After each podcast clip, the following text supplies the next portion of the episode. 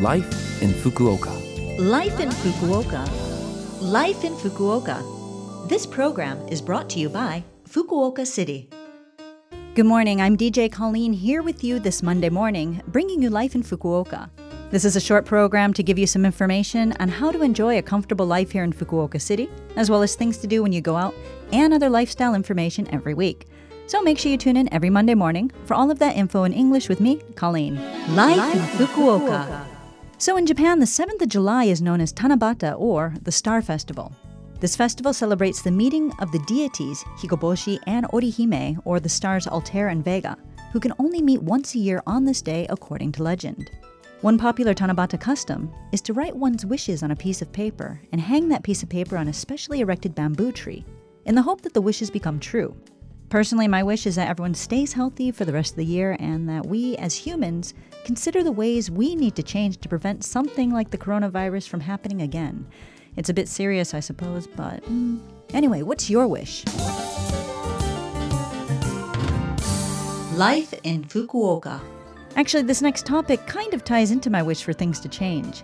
As of July 1st, 2020, plastic bags that you normally receive for free when shopping at supermarkets and convenience stores are no longer free. You will be required to pay a fee to receive one. This is a great chance to bring your My Bag or reusable shopping bag. Not only will you produ- be producing less waste, but you'll also be saving money. If you've got a nice bag that folds up compactly and that you can carry on you, you'll be ready at any time for any shopping. Plastic bags are convenient, but with the amount that gets used, they have become a huge source of pollution in the ocean and have contributed to global warming. So, to reduce how much plastic gets needlessly used, we need everyone's cooperation. Before you take that plastic bag next time, really consider if it's something you need. Let's take this chance to rethink the way we live. And as the days get hotter, I'd like to remind you to be careful about heat stroke. Heat stroke happens when your body cannot regulate its temperature due to prolonged exposure to heat or intense exercise, and the balance of water and salt in your body is off.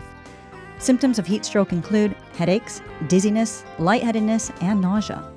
If you do not recover after cooling down, drinking fluids, and taking some salt, please dial 119 to call an ambulance.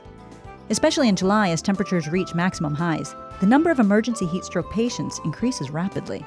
So, as this hot and humid season begins, take care as your body is not yet acclimated.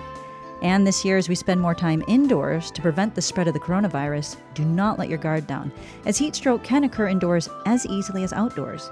In addition, wearing a mask in the summer increases the risk of heat stroke, and so you must take caution. So, here are some tips to prevent heat stroke. First, drink water throughout the day. Ideally, you'll want to get about 1.2 liters per day.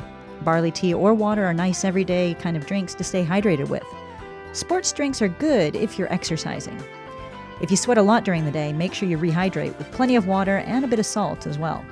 And try to use your fan or air conditioner as efficiently as possible so that the room temperature does not go above 28 degrees. Life in Fukuoka. All right, thank you for listening to this week's Life in Fukuoka.